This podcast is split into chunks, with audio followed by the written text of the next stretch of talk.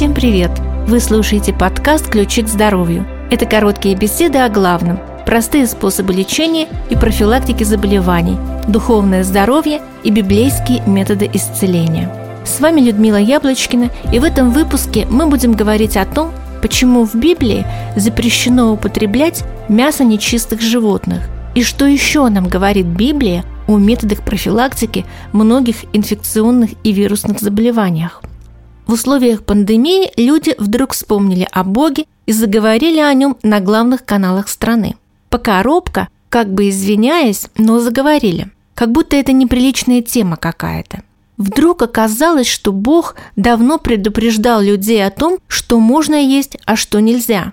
Верблюды, летучие мыши, змеи – это то, что Библия запрещает употреблять в пищу. Свинина и крольчатина, кстати, тоже в списке запрещений. Чтобы не думали, что только китайцы грешны. Кто-то по неведению, кто-то умышленно продолжает есть мясо этих животных. В результате вирусы, которые раньше поражали только животных, мутируют и становятся опасными для людей. Теперь телеведущие привлекают внимание зрителей к древней мудрой книге Библии. Они цитируют одиннадцатую главу книги Левит и задаются вопросом, а может они что-то понимали, когда писали такое? Может нас предупреждали? Да, друзья, нас предупреждали. И предупреждали не только о том, что есть и пить, но и о том, что ждет нас в будущем. Не пора ли достать Библию с полки, стереть с нее пыль и познакомиться с этим письмом Бога к человеку? Пора перестать ее стесняться и извиняться за упоминание о ней. Разговоры о написанном в Библии – это не пафос. Это книга, которой можно доверять. Итак, давайте посмотрим, что нам говорит Библия о питании. А Библия дает нам четкое описание животных, которые можно употреблять в пищу. Вот животные, которые можно вам есть из всего скота на земле. Всякий скот, у которого раздвоены копыта, и на копытах глубокий разрез, и который жует жвачку. Эти признаки должны присутствовать в совокупности. Далее идет перечисление животных, которые не подходят под это описание и потому считаются нечистыми. Возможно, вы удивитесь, но в списке нечистых животных есть привычные нам – это свиньи и кролик. Только сих не ешьте, зайца, потому что он жует жвачку, но копыта у него не раздвоены, нечист он для вас. И свиньи, потому что копыта у нее раздвоены, но на копытах разрез глубокий. Но она не жует жвачки, нечиста она для вас. Кстати, пресловутые летучие мыши, нетопыри, также находятся в этом списке. Кто-то может возразить, что библейские повеления были даны еврейскому народу. Но давайте посмотрим, о чем говорят научные данные. Употребление в пищу свиного мяса является одним из факторов развития жирового гепатоза, атеросклероза, гипертонической болезни, рака желудка, заболеваний легких, а также причиной раннего старения организма. Крольчатина или зайчатина – эти животные являются самыми пугливыми, и в их организме постоянно содержится очень высокое содержание гормона стресса – адреналина, который является ядом и не уничтожается при тепловой обработке. Насчет рыб и других морских животных в Библии также даны четкие указания. Есть можно только рыб, у которых есть плавники и чешуя, и для этого тоже есть научное обоснование. Крабы, раки, угри, осетровые рыбы, сомы питаются падалью и таким образом являются санитарами морей и рек. Мидии, креветки, кальмары уничтожают морскую грязь, органический мусор, выполняя функцию фильтров. Следовательно, отсутствие у рыбы плавников и чешуи является признаком непригодности к пище. В сорок первом и сорок втором стихах находим ответ относительно употребления змеиных деликатесов. «Всякое животное, пресмыкающееся по земле, скверно для вас. Не должно есть его, всего ползающего на чреве и всего ходящего на четырех ногах, и многоножных из животных, пресмыкающихся по земле, не ешьте, ибо они скверны». Библейская медицина всегда базировалась на конкретных физических и моральных законах, в отличие от медицины стран древнего мира и средневековья. В основном они были основаны на суевериях, на магии, оккультизме и имели примесь элементов народной медицины. Послушайте, что Библия говорит о эпидемиологии. Впервые в мире, в Библии, были сформулированы очень четкие эпидемиологические законы и предписания. Среди них мы можем выделить следующие. Это санитарная грамотность населения. Согласно библейским законам, которые имели в Древнем Израиле силу государственных, священники, как наиболее грамотная часть общества, должны были обладать медицинскими знаниями и учить народ тому, что при малейшем подозрении на ту или иную болезнь необходимо сразу обратиться к ним. Когда у кого появится на коже тела опухоль, или лишаи, или пятно, или как бы язва, то должен привести его к священнику или к одному из сынов его священников. Среди населения при этом проводилась просветительская работа, в ходе которой населению была представлена информация о первых симптомах болезни, чтобы они могли вовремя предпринять необходимые меры. Это то, что мы сегодня обозначаем как санитарную грамотность населения. Но сегодня ее легче доносить через телевидение, радио, рекламу, интернет. В те же времена это было можно делать только в виде своеобразных лекций. Но тот факт, что народ, численность которого к тому же превышала один миллион, хорошо знал эти законы, говорит о хорошо поставленной системе профилактической медицины и просветительной работе.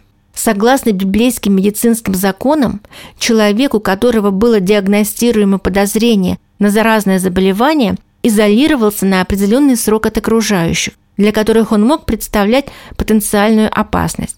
К подобным методам профилактики распространения инфекционных болезней официальная медицина пришла только к концу девятнадцатого века. Также библейские санитарные законы предписывали изолирование человека, когда он мог заразиться инфекционными заболеваниями, в частности, при соприкосновении с телами мертвых животных. И когда умрет какой-либо скот, который употребляется вами в пищу, то, прикоснувшись к трупу его, нечист будет до вечера. И тот, кто будет есть мертвечину его, должен омыть одежды свои, и нечист будет до вечера. И тот, кто понесет труп его, должен омыть одежды свои, и нечист будет до вечера. Впервые в мире библейские санитарные законы установили понятие динамического наблюдения за больным. Так, в течение всего времени карантина, если ставился диагноз проказы, больной находился под наблюдением. И после определенного количества дней проходил осмотр у священника, выполнявшего и функции врача, который определял дальнейшую тактику ведения пациента. Предупреждение о своем заболевании. Прокаженный при появлении рядом с ним здоровых людей должен был давать знать о своей болезни. У прокаженного, на котором эта язва, должна быть разодрана одежда, и голова его должна быть не покрыта, и до уст он должен быть закрыт и кричать «нечист, нечист». Это способствовало не распространению инфекции, и одновременно с этим и сам прокаженный не получал от других различные воздушно-капельные инфекции, которые при его и без того сниженном иммунитете могли стать для него смертельными. Библейская система карантина представляла собой изоляцию, но не отчуждение. Больной с диагнозом проказы должен жить вне стана. Во все дни, доколе на нем язва, он должен быть нечист. Нечист он. Он должен жить отдельно вне стана жилища его. Но при этом он не умерщвлялся, как это было у других народов, не изгонялся в пустыни или горы, будучи обреченным на смерть. Он жил вне стана неподалеку от него. То есть он был защищен, а его местонахождение знали близкие, которые могли оставить для него пищу и все необходимое. И, наконец, после исцеления он вновь становился полноценным членом общества. При этом при его возвращении другие люди не должны были избегать его.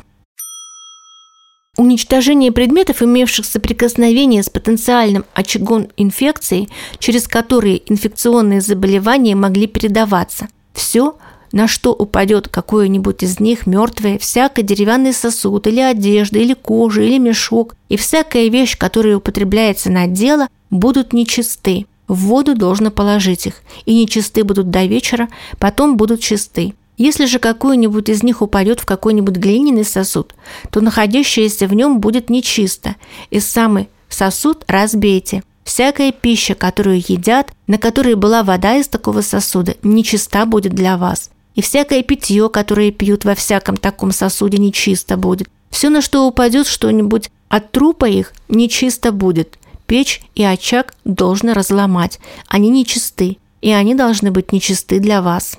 Книга Левит, одиннадцатая глава.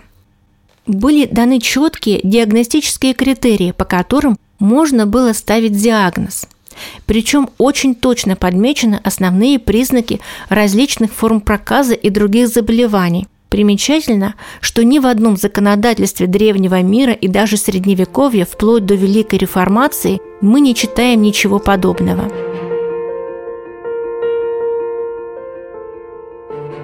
Библия и дерматовенерология. Запрещая прелюбодеяния и различные половые извращения, Библия предостерегала людей и от распространения венерических заболеваний. Библейское законодательство, единственное в древнем мире, боролось с проституцией как духовным недугом общества. Также именно в Библии впервые устанавливается взаимосвязь между проституцией и венерическими заболеваниями. Библия предписывает целый ряд профилактических мер, которые должен соблюдать человек, больной этим недугом. Об этом можно прочитать в книге Левит, пятнадцатой главе. Библия и валеология. Исходя из определения здоровья, данного Всемирной организации здравоохранения, наш организм нуждается в регулярной физической поддержке – пище, в воде, в воздухе, отдыхе. Если лишить его этого, то он ослабевает, результатом чего станет формирование той или иной патологии. Но точно так же нуждается в подкреплении и духовный компонент нашего здоровья. Его может укрепить чтение Библии и молитва. Именно с целью укрепить как духовное, так и физическое здоровье человека была дана заповедь о субботе, являющаяся одной из центральных в библейском законодательстве. «Шесть дней работай и делай всякие дела твои, а день седьмой – суббота Господу, Богу твоему. Не делай вон и никакого дела ни ты, ни сын твой, ни дочь твоя, ни раб твой, ни рабыня твоя, ни скот твой, ни пришелец, который в жилищах твоих. Ибо в шесть дней создал Господь небо и землю, море и все, что в них, а в день седьмой почил. Посему благословил Господь день субботний и осветил его». Книга Исход, двадцатая глава. Таким образом, впервые в мире людям на государственном уровне был дан выходной день. Суббота является изумительным социальным институтом. Уже в древнейшие времена суббота давала возможность отдохнуть всем тяжело трудившимся, включая и рабов. Предписание об освящении субботы не сводится лишь к физическому отдыху, но предполагают отвлечение от материального ради духовного. Суббота действительно прекрасно восстанавливает физические силы человека. Сегодня установлено, что оптимальным днем для отдыха человеческого организма является именно суббота. Одним из недавних открытий современной хронобиологии стало обнаружение в человеческом организме семидневного биоритма. Он проявляется в вариациях кровяного давления и сердечного ритма, восприимчивости к инфекциям и даже приживляемости пересаженных органов. Сегодня показан четкий ритм в зависимости от времени суток, недельного цикла, времен года, продукции гормонов и других биологически активных веществ. Суббота была также определена как особое время взаимоотношений с Богом, размышления о духовных ценностях, времени общения с семьей. Сегодня, как никогда раньше, хорошо видно, во что превращаются люди без духовных ценностей. Небывалый рост преступности, наркомании, развращенности, порочности, алкоголизма, наконец, полной деградации личности.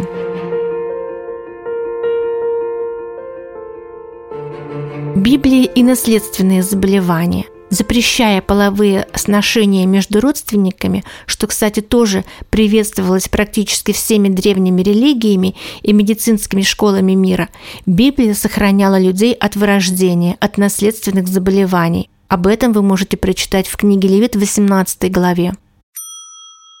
Библия и наркология. Библия, единственная из книг древности, четко показала свое негативное отношение к употреблению алкоголя. В то время как во всех современных ей религиях, не говоря уже об отношении общества, употребление спиртного и даже пьянство считалось неотъемлемой практикой совершения даже многих религиозных ритуалов.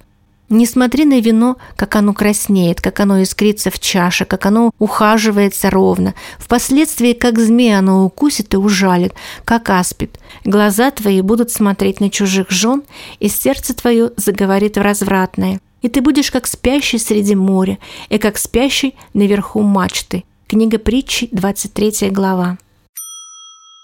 Библия и психосоматика.